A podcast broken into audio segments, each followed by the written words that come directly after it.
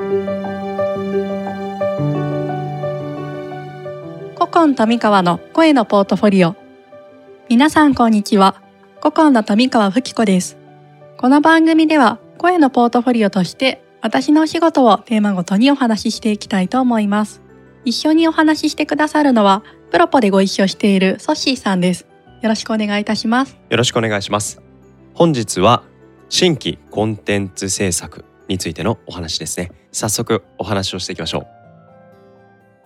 まずは案件概要について教えていただけますか？はい。長年ご一緒している不動産会社のお客様なんですけれどももともとサイトは昔からお持ちではあったんですけれどもあの物件検索しかちょっとできないような、まあ、他にも機能はあるんですけれどメインの機能が物件検索のサイトだったので、まあ、今後お客様を増やしていくのにもっとファンを増やしてもらうだったりとかサイトに訪れて楽しいって思ってもらえるとかそういったファンを増やすようなコンテンツを作っていきたいよねっていう話があって、まあ、それでコンテンツを作り出していってがそれがもうずっと長く続いているっていうお客様ですね。ファンを作る、はい、これ簡単に一言で言えちゃう言葉ですけど、はい、すごい難しいことじゃないですか。すね、どういうふうに具体的にプロジェクトとしてキックオフされたんでしょうか？うんそうですね。まずあのもともと勤めていた会社での仕事でそれをずっとフリーになってからもやらせていただいているんですけれども会社のチームの人とあちらのコンテンツ制作のチームの人と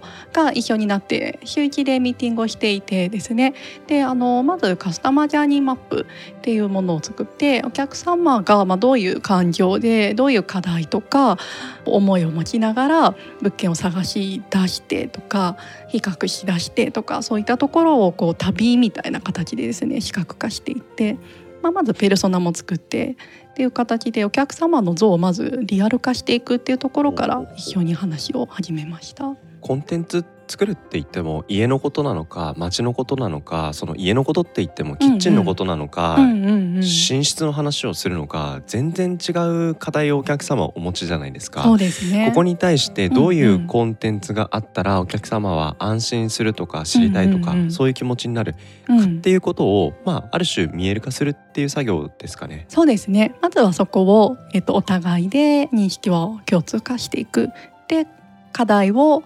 洗い出してそれに対する施策としてじゃあコンテンツとしてどんなものが必要なんだろうかっていうことを考えていったっていうストーリーですね。なるほど全体感が見えるとどういうカテゴリーのコンテンツを作っていったらいいかっていう認識が多分チームの中で出来上がると思うんですけどそこから記事が作り上げられていくサイクルになるまではまた違ったハードルがあったのかなと思うんですけど。そうですね。実際に回し出すまではなかなかと大変なところはあったりとか。あとまあちょっと半年でしたかね。あのやってみて、まあ、最初は記事を作るっていうふうにやっていたんですけれどもなんか記事を作るよりも何よりもまず自分の会社のサービスについて全然説明してないよねっていう話になって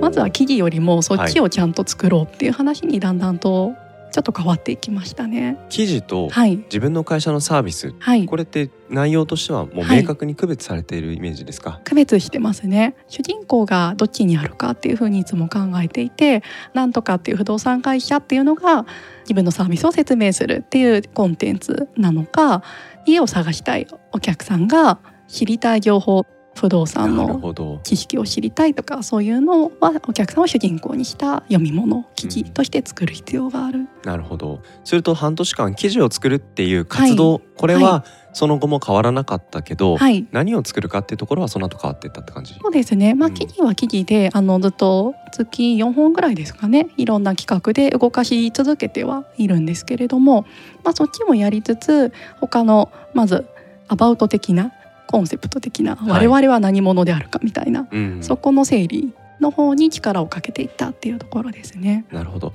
それと富川さんにこの新規のコンテンツ制作お願いすると、はいまあまずそのカスタマージャーニーのところの整理から、一個一個の記事の企画っていうところのディレクション、ファシリテートを伴走していただける、そんなイメージになりますか？そうですね記事についてはそういう形になりますしあのそのアバウト的な我々は何者であるかみたいなところについては、まあ、ジャーニーマップはそこはいらない場合も多いと思います。まずそのサービスお客さんがされているサービスについて理解をヒアリングして深めさせてもらってそこからコンテンツを作っていく。多分お客さん自身ちょっと言語化できていないあの視覚化できていないところが多分多いのかなと思うのでそれをページとしてどう見せていくかっていうのを提案させていただくっていう流れですね。なるほど。その提案をしたりとか、はい、まあ、コンテンツをこういった新規で作るこの過程で振り返って面白かったと感じるところ、どんなところにありますか？そうですね。あのやっぱりコンテンツをたくさん作り続けているわけでして結構充実は最近してきたなと思っているんですけれど、まあ、直接的にそれがすぐに CV コンバージョンに結びつくかって言ったらあのすぐそれで家をすぐ買うかっていうことにはならないとは思うんですけれども長期的に見るとだんだんとコンバージョンのやっぱり率も上がってきているので、まあ、やっぱり何かしら影響は出ているというふうに思ってますね。なるほど、はい、特にそのアバウト系のページを見る方っていうのはコンバージョン率が高いのでもともと興味がある人が見に来るっていうのはもちろんあると思うんですけれどやっぱり最終的に買うぞっていう気持ちに刺さる内容にちょっとずつ慣れているといいなと思ってます。なるほど一方で、はい、そういったやっぱり商材的に大きなものだしお金もかかるし購入意思決定にすごい時間のかかるものです。まあ、こういったものをコンテンツでどういうふうに訴求していくかって大きなその難しさとかやっぱり工夫されたところもいろいろおありかなと思うんですけど、はい、どんなところにそういった難しさや工夫のポイントっておありでしたか？そうですね。サービスがなんかまとまってなくてですねなんかそうですね。第三者の立場から聞くとやっぱりよくわからないところが多くて、はい、いろんな不動産会社はあってうちはすごい特殊なんだっていうことはとてもおっしゃられるんですけどそれについての理解がちょっと難しいところがあって、まあ、よくよく何度も聞いていって最終的に理解はできたんですけれどそれってやっぱり普通のユーザーさんには全然伝わってないんだろうなって思ってそこの理解は大変だったですね。それは技術的な施工方法の話なのか、はい、それともまあちょっと理念的なところなのか両方なのか？そうですね。ビジネスモデルが、まあ、不動産のちょっとユニクロっぽいというか、はい、なんか概念をちょっと変えているところがあったのであの一般的な不動産のやり方ではない部分もあるんだろうなって思って多分そこがちょっと理解が追いついてないところも最初あったのかなって思います。それとコンテンツを企画する中で、はい、アバウトをどう表現しようかっていうことを、ある種整理されてないものを整理するっていう方も含めてコンテンツ作りっていう位置づけっていうことになりますかね。なるほど。どうでしょう？他に工夫されたような、はい、そんなことって終わりだったりしますか？そうですね。あのライターカメラマンさんをやっぱり入っていただくことが今回は多かったのであの正直初めてのやり取りだったんですけれどあのご紹介いただいた頼れるライターカメラマンさんの皆さんとやり取りを進めていって記事を作っていったりしましたね。ライターさんだと、はい。もうこういうコンテンツ書きたいんだよの伝え方が良ければフィードバックが少ないしあそうですね。そこの難しさってあるんじゃないですか？そうですね。あとはその担当される方の思いとかもあったりするのでそれを橋渡しをどうやってうまくするかっていうところは結構工夫をいろいろと重ねながら、うん、まあうまくいかなかった時もあったはあったんですけれど、はい、いろいろ改善しながら進めていきましたね。そういったお客様の中でも言語化されてないことが言語化される表現できるこれお客さんすごく喜んだんじゃないですか？あそうですね。あのコンテンツ作るなら富川にみたいな 感じで、うん、あの任せていただけることが増えてきて、はい、あの他のグループサイトもいろいろあるんですけれど、まあ、そこのコンテンツ作りもあのやらせてもらったりとかいろいろとこう相談していただける領域が広がったのでそれはとても嬉しかったですね。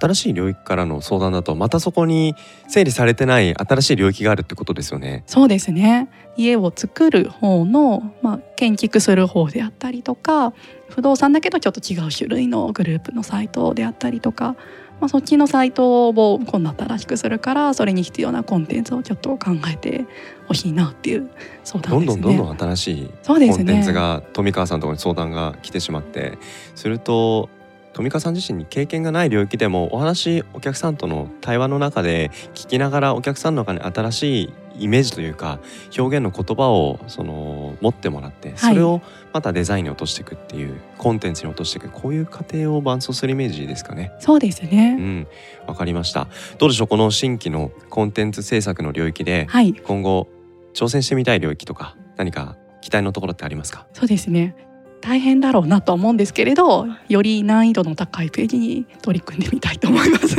難易度の高さってどういう時に特に感じますか、はい、いや具体的じゃないものですね、はい、ふわっとしてる。でもやっぱりいっぱいページ作ったんですけど最初のそのサービスを紹介するアバウトのインデックス的なページですね。コンセプト的な。それが一番しんどかったけどそれをやったらすごい乗り越えられた感があってその後めっちゃコンテンツが作りやすいみたいな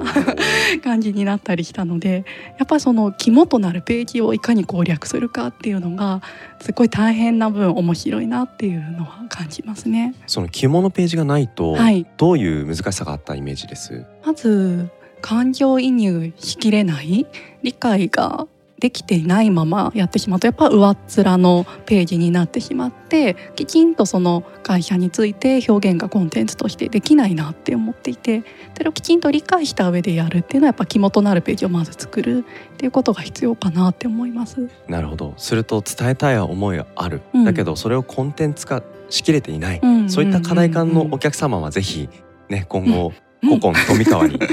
相談をっていう、そういうイメージですね。そうですね。わかりました。今回は新規のコンテンツ制作についてお話をしました、はい、ありがとうございました。ありがとうございます